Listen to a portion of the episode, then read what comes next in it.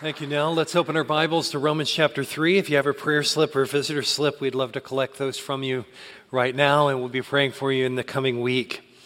This morning, I want to talk to you about amazing grace. We heard it in piano form just a moment ago, and we talk about it all the time.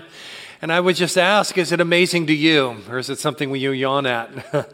I pray it would be something that regularly we would give pause in the Christian life to remember what God has done for us through Jesus Christ, and that if it were not for Him and His amazing grace, His unmerited favor uh, to us, we would perish.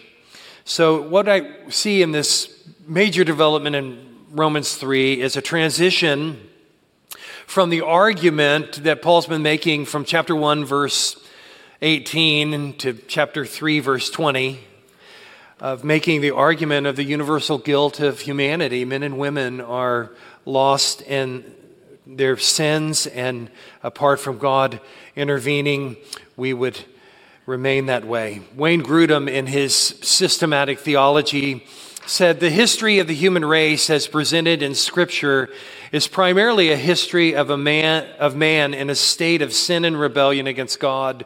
So if you're wanting the panorama of Scripture, What's the storyline of the Bible? Uh, it begins in, the, in a garden and actually ends in a garden. And it didn't go well in the first garden as Adam and Eve were tempted and catapulted the human race into sin. And from Genesis 3 onward, you see one debilitating episode after another.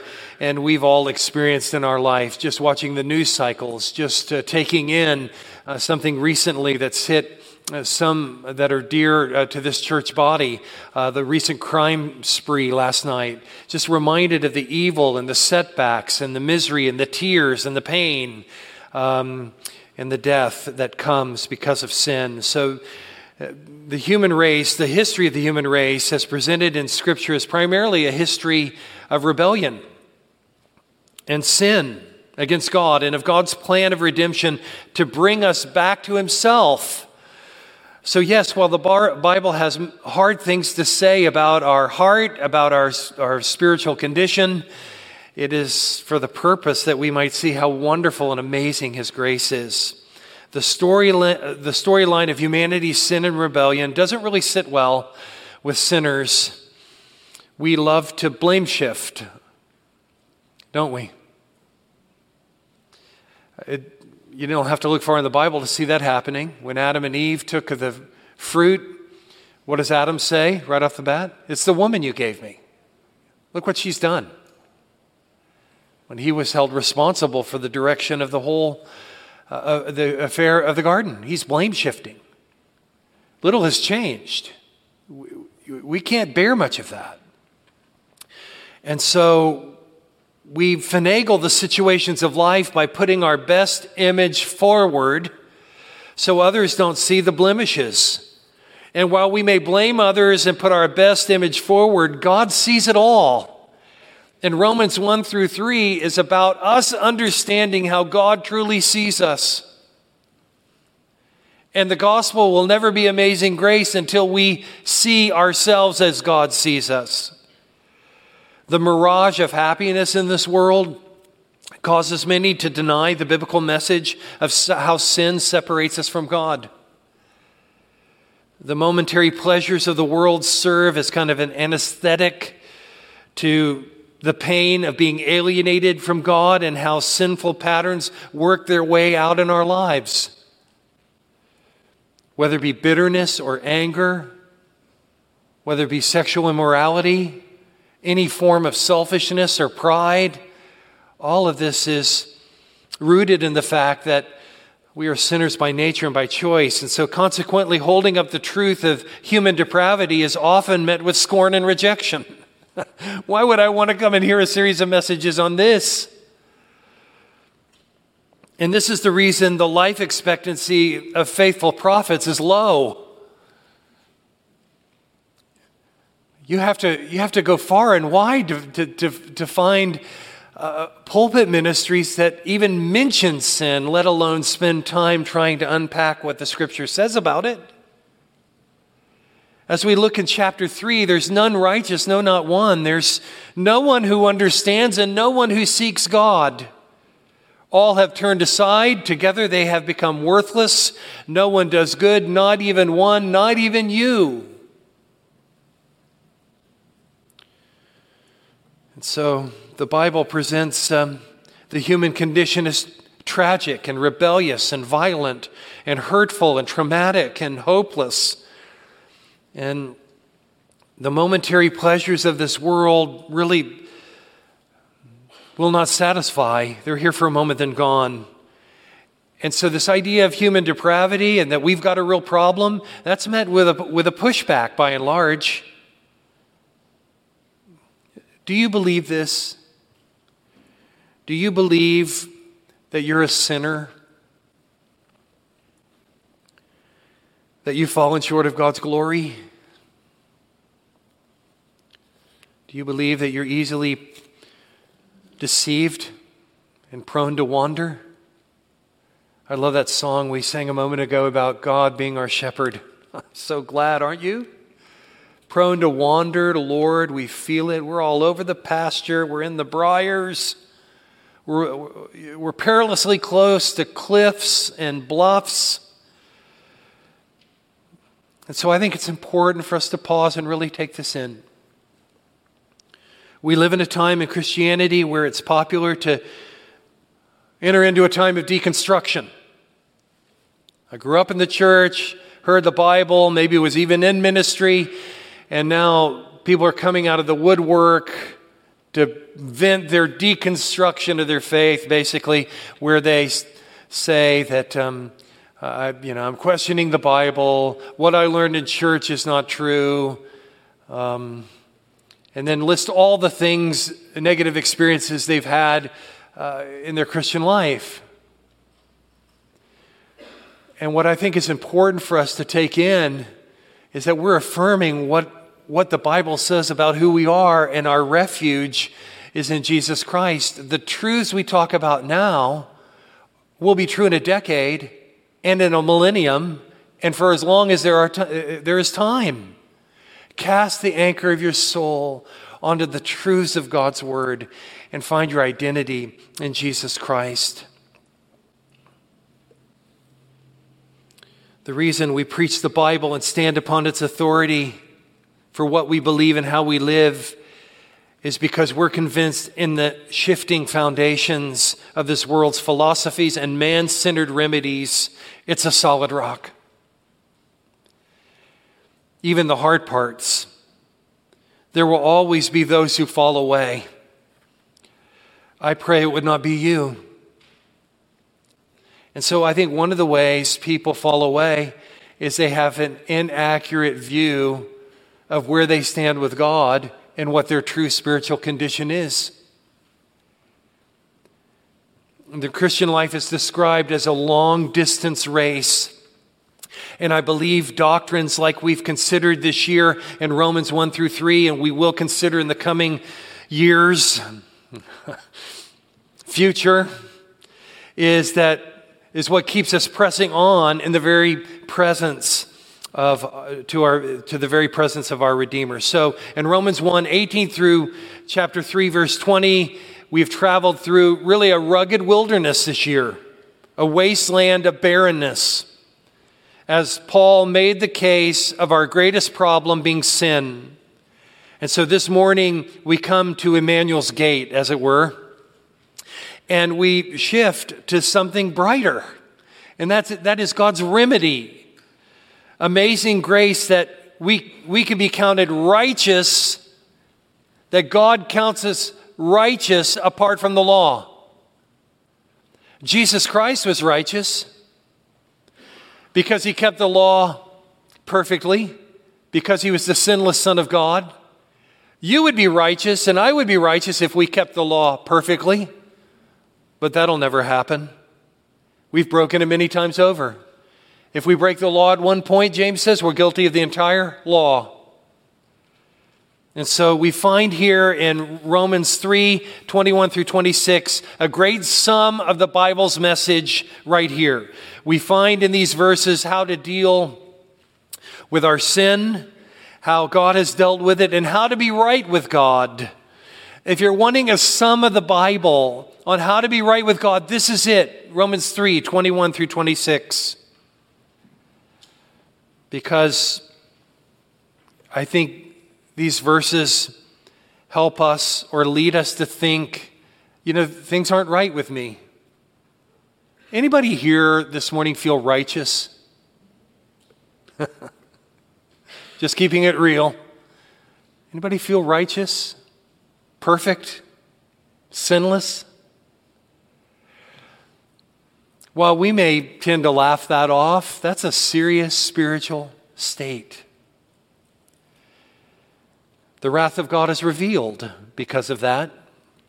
Romans 1:18 says there's a punishment for it. If we don't deal with it according to God's grace, our conscience becomes seared and we're open to everything.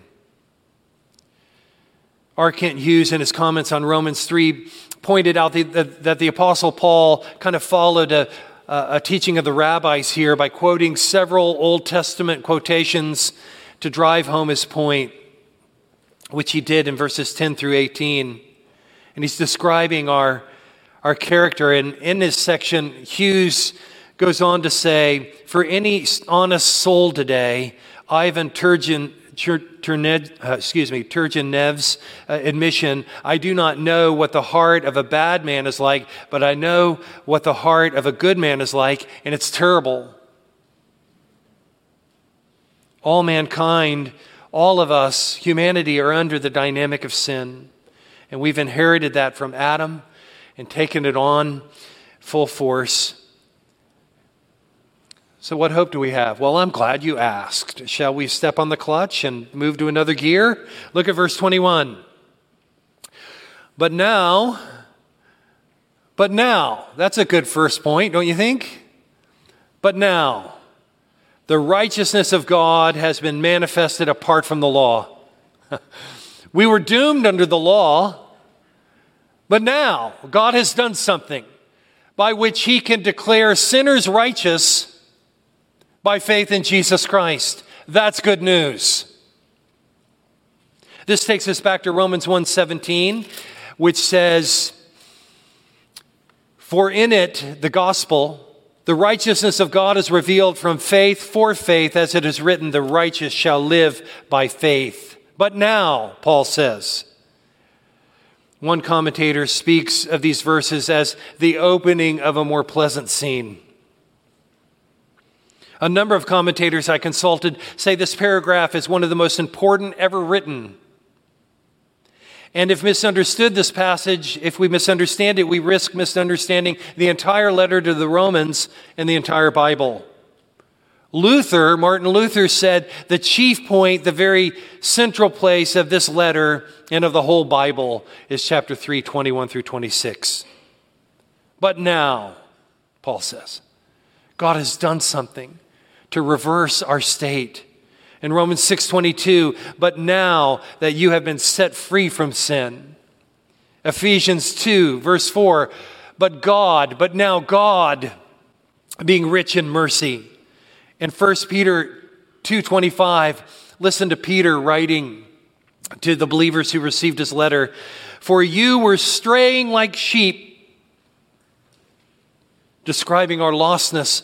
You were straying like sheep but have now returned to the shepherd and overseer of your souls. But now have returned to him. Do you remember what it was like before you walked with the Savior? Do you remember what it was like to be lost in your transgressions and sins? I think that's a healthy thought. Because if there's been no change in what you once lived and what you are now, you have every reason to challenge your conversion. You have every reason to question your salvation. I had a weird experience last night watching the wonderful football game of the University of Kentucky playing LSU. Let me tell you about it. I've got a hostile crowd here. Well, as many of you know, that's where I went to school. And I remember sitting in that stadium when I was a student there. And these memories came back to me watch, just watching a game. I was two months a believer there. And all of these wonderful experiences of, of God's grace rescuing and saving me from my sins, opening up new opportunities to grow in His Word and to serve the Lord. When thoughts like that come to you, I used to be this, but now I'm, praise be to God for what He's done. But now, God has worked in such a way that He has declared me righteous by faith in Jesus Christ. I think that's a wonderful way to begin this new section of Romans. Do you have a but now in your life? Where you have turned from your sins and the guilt that plagues you, the conscience that troubles you, and placed your faith and trust in Jesus Christ where he died on that tree, a once for all sacrifice for you? They put him in a borrowed tomb, and three days later he rose from the dead, appeared to over 500 people, including the disciples has ascended into heaven and is coming back again, you can trust him. But now, that's a great statement. Now, I want to move secondly to, to terms of our hope. Terms of our hope. And there are four things I want to look at in particular. The first would be that we're, we're declared righteous apart from the law. When Martin Luther defended the doctrine of justification in the 16th century, he used a Latin phrase which meant at the same time just and sinner. So maybe you're wondering in your mind, how can God declare us righteous when I know what goes on in my heart? We're going to close the service in just a minute with this song, In My Heart. And the second stanza says, In my heart, there's a treason. We know what that is. Though while believers in Jesus Christ, we still have a sin nature. So Luther, in communicating this justification by faith, said that we are at the same time just or righteous and sinner. And this gets to the heart of justification by faith alone though in and of itself I'm a sinner, once I've received the benefit of Christ's redemption, his payment for my sins, I am just, I am righteous in the sight of God because of who Jesus Christ is. As a sinner, by virtue of my own performance, I would surely be condemned. This is not a legal fiction. This is a legal declaration of the court of heaven that a sinner who turns from their sins and trusts in Jesus Christ will be declared righteous in the court that matters, ultimately. R.C. Sproul um, gives a helpful discussion in his commentary on this justification by faith, being declared righteous by faith in Jesus Christ. And he does a helpful discussion between Protestant theology and Roman Catholic theology. And I thought it would be important because we live in a community with, where we have many Roman Catholic friends to be more conversant in what really is the issue. And it's important. Some people think that Protestants trust Christ for their redemption, whereas Roman Catholics trust completely in themselves and in their own good deeds. Sproul, Sproul writes. That's simply not true. The Roman Catholic Church does not teach and has never taught that people are justified on the basis of their own good works without any need of re- the redemptive activity of Christ. What Rome objects to, however, is the concept of faith alone. Faith alone. Faith in Jesus Christ alone. Let's sketch the difference. It starts in an understanding of the first step in justification. And by justification, I want you to be conversant with that as we walk through Romans. It's being declared righteous in the courtroom of heaven by faith in Christ. So, Protestantism teaches that the instrument by which we are brought into a justified relationship with Jesus Christ is by faith and faith alone. Rome deals with the problem of justification in two different ways. In the first instance, justification occurs through the instrument of baptism, which in the Roman Catholic Church is in infancy, when the grace of justification is infused into the soul of the child. The child is then regarded as being in a state of grace for as long as he or she keeps himself, herself pure from mortal sin, a sin so grievous that it has the ability to destroy the grace of justification. So, if a person commits a mortal sin, however, there's a second manner by which the person can be justified. The Roman Catholic Council of Trent in the 16th century described the sacrament of penance as the second way of justification for those who had made shipwreck of their souls through some grievous behavior. In this sacrament of penance, there are different parts or aspects. First, a, a penitent person must make a confession of his sins to the priest. Then the priest pronounces absolution. But the issue in the 16th century was not confession or even priestly absolution.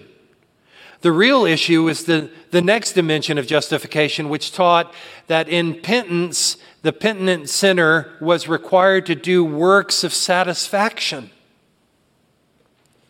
These works were defined by the Roman Catholic Church as bestowing upon penitent merits of congruity, merits that were fitting for God to justify that person again, based on their performance. And so the penitent must have faith in Jesus, but he also must produce real righteousness within himself in order to be justified. It would be fair to simplify the Roman Catholic view like this justification happens as a result of a combination of faith plus works, which I think can accurately be said equals nothing. Protestantism says that we cannot add anything to the merit of Jesus Christ. The only merit that avails for our justification is His merit, His sinless life, His death in our, uh, in our place.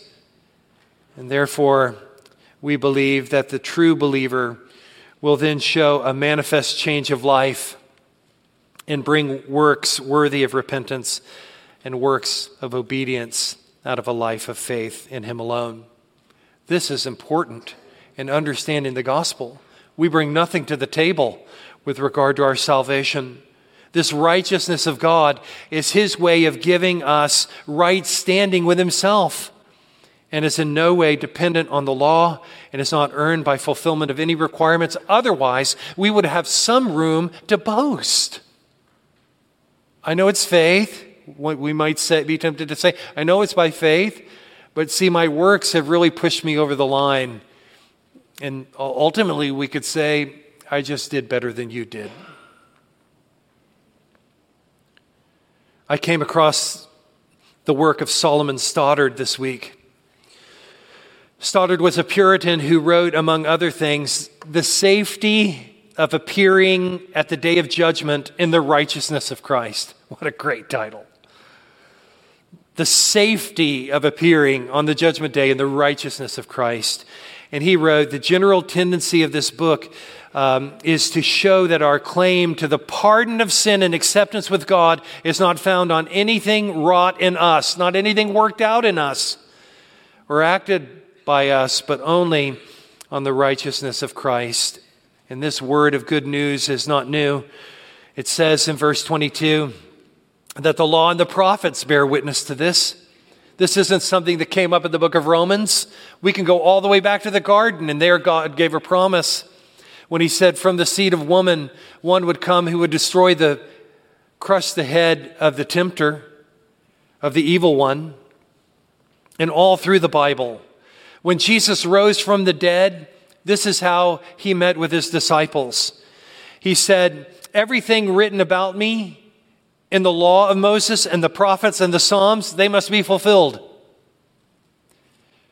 And then he opened their minds to understand the scriptures and said to them, Thus it, it is written that Christ should suffer and on the third day rise from the dead.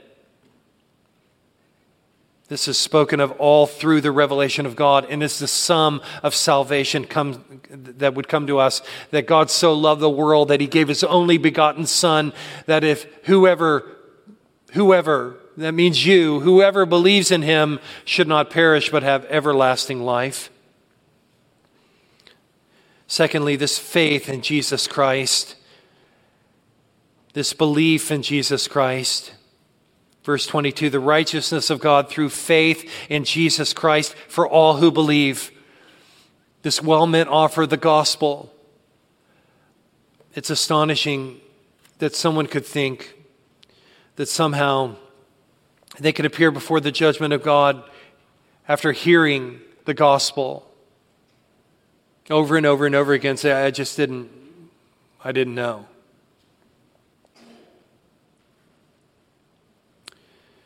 There's no distinction. The key to having the righteousness of God is faith. So, what's the faith that saves? Okay, as you're thinking through your relationship with God this morning, and you come to understand right now that apart from faith in Jesus Christ, you cannot know the salvation that God proclaims and has brought forth through Jesus Christ apart from faith in Him. So, what kind of faith is this?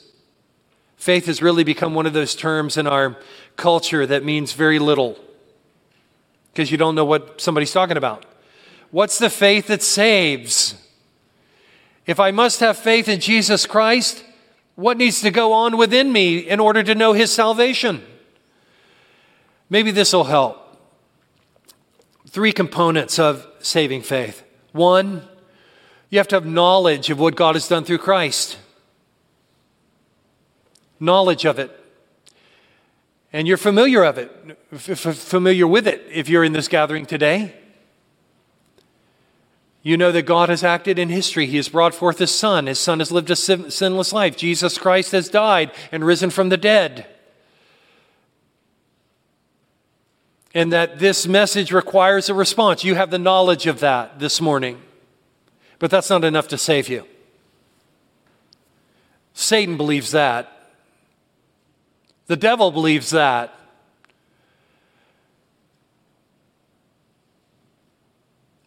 Secondly, not just knowledge, you need to have agreement.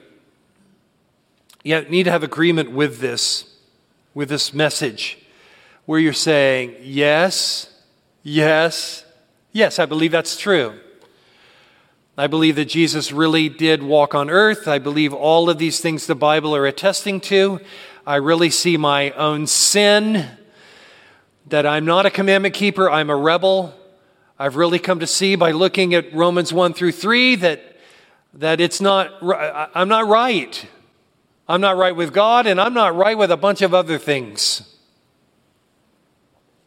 And so, yes, I agree. I need a Savior, I need a Redeemer. And that Redeemer is Jesus Christ. I agree.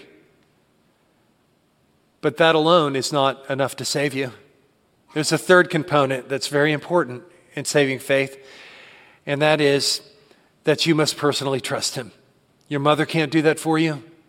Your dad, as much as he may love you and want you to follow the Lord, he can't do it for you. Your friend can't do it for you.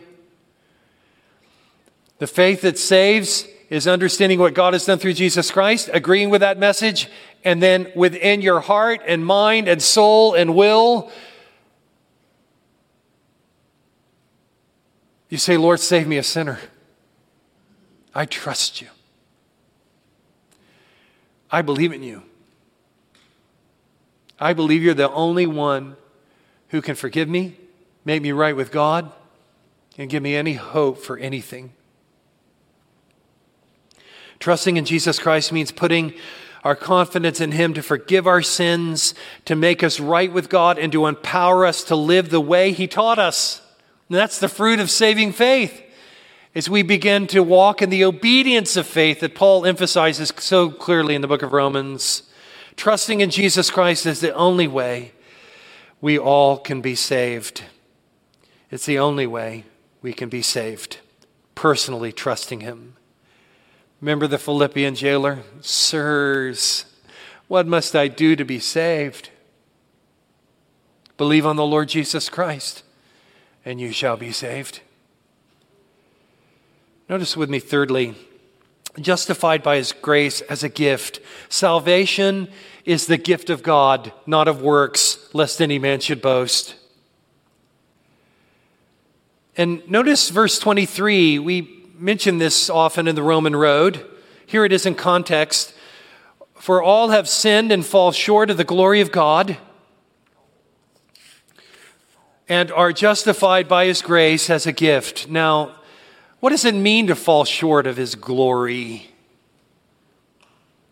John Stott, in his commentary, references um, Bishop Moule, who put it dra- dramatically by, by stating it this way The prostitute, the liar, the murderer are short of God's glory, but so are you. Perhaps they stand at the bottom of a mine where they mine for coal. The, the sinner is at the bottom of a, a mine. The person with so many difficulties and rebellion in their life, they, they're at the bottom of the mine looking, looking up. And you, you're on the crest of a mountain. And Bishop Moule rightly points, but you are as little able to touch the stars as they. We all have fallen short, whether you're in the mine or on a mountaintop compared to human righteousness, and comparatively, we're no more able to touch the stars than anyone else, which ought to bring about a fresh season of repentance and humility in our life.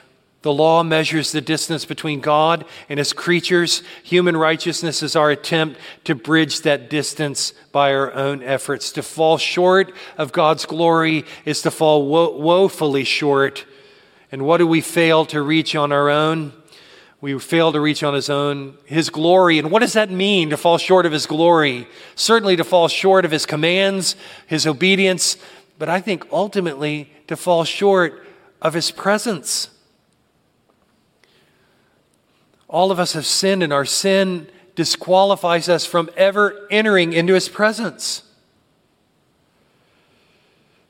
It keeps us from the presence of God. Do you realize that is the joy as the Bible comes to the end?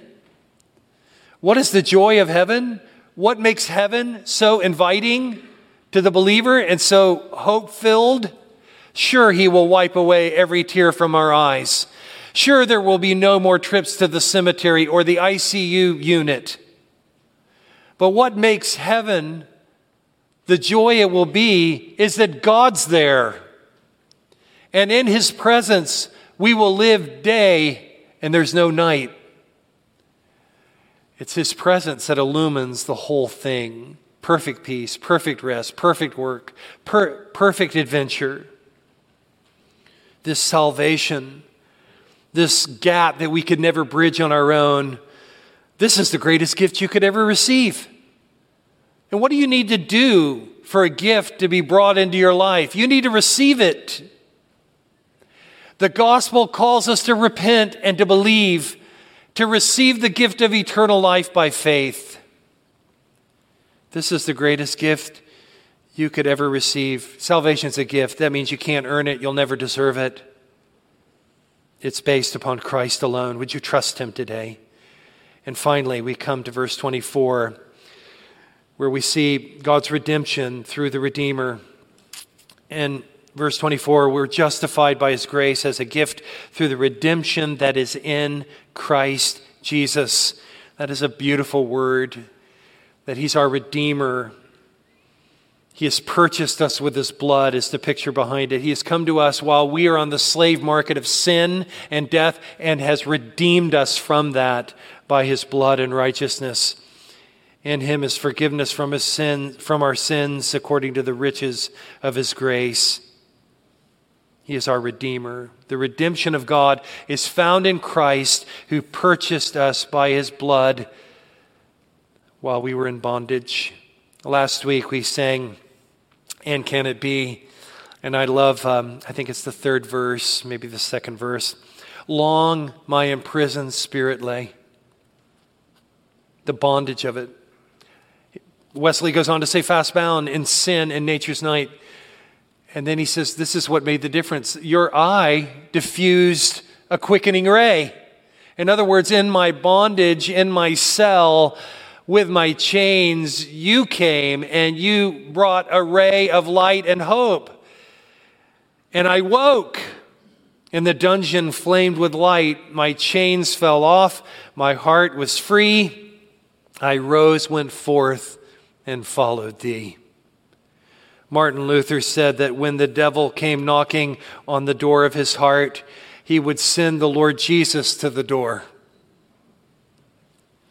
And Christ would say to the evil one, Martin Luther used to live here, but he's moved out. I'm here now. Then says Luther, when the devil would see the nail prints on Christ's hands and his pierced side, he would take flight immediately. It's a powerful thing to know the Lord.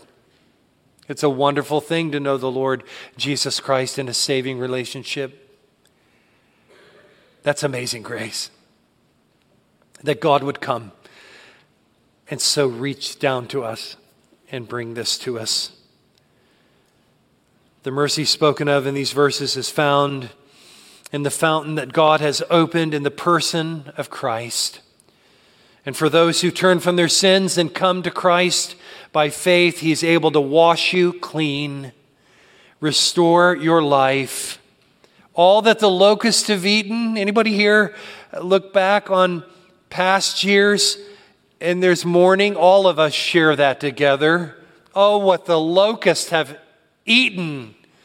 In the glory of the gospel, as spoken through the prophet Joel, that he restores what the locusts have eaten to give you a future and a hope. The coming of Jesus Christ was God's decisive act to bring his grace to you and to me. And you know the grace of our Lord Jesus that though he was rich, yet for your sake he became poor. That means he took on human flesh so that you, by his poverty, might become rich in salvation. God is just and being gracious to us in the gospel. Would you receive Christ now and live in the joy of his salvation?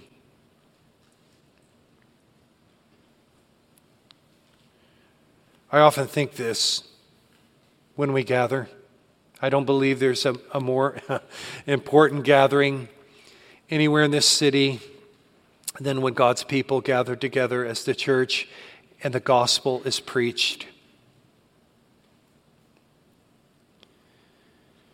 Because we're not selling thumbtacks or rubber bands. We're talking about eternal things, and yes, we really believe it that to reject Jesus Christ is to perish. He said so. Or to be saved and follow him. Erwin Lutzer summed it up best, I think. One minute after you slip behind the parted curtain, you will either be enjoying a personal welcome from Christ or catching your first glimpse of gloom as you've never known it. Either way, your future will be irrevocably fixed and eternally unchanged. The time to come to Christ is now, because today is the day of salvation. Would you bow with me in prayer? Oh Lord, we're so grateful that we can say with the Apostle Paul, but now, but now. Because of your righteousness, because of your grace, because of your mercy to us, you have spoken in these days through your Son. And I pray in these closing moments that we would give our heart and soul to these, to these matters, I pray for those that are right now dealing with issues of surrender, dealing with issues of what do, what do I believe? Maybe struggling right now. Am I going to go the way of the world? Or am I going to surrender my life to Christ? Oh, Lord, give grace right now to see what truly matters and what will carry the day through all of eternity. Your word says that all who trust in you will be in no way disappointed. Oh, yes, we will have disappointments in this life, but your, your promises are true and sure. And may we in this service, resting in them, acting on them, believing on them, lead us now, we pray in Jesus' name. Amen. Let's stand together and sing. If there are needs on your heart, on behalf of the elders, just would say we're here to support and to pray and to shepherd any way that we could help you. Let us know. Let's stand together and sing.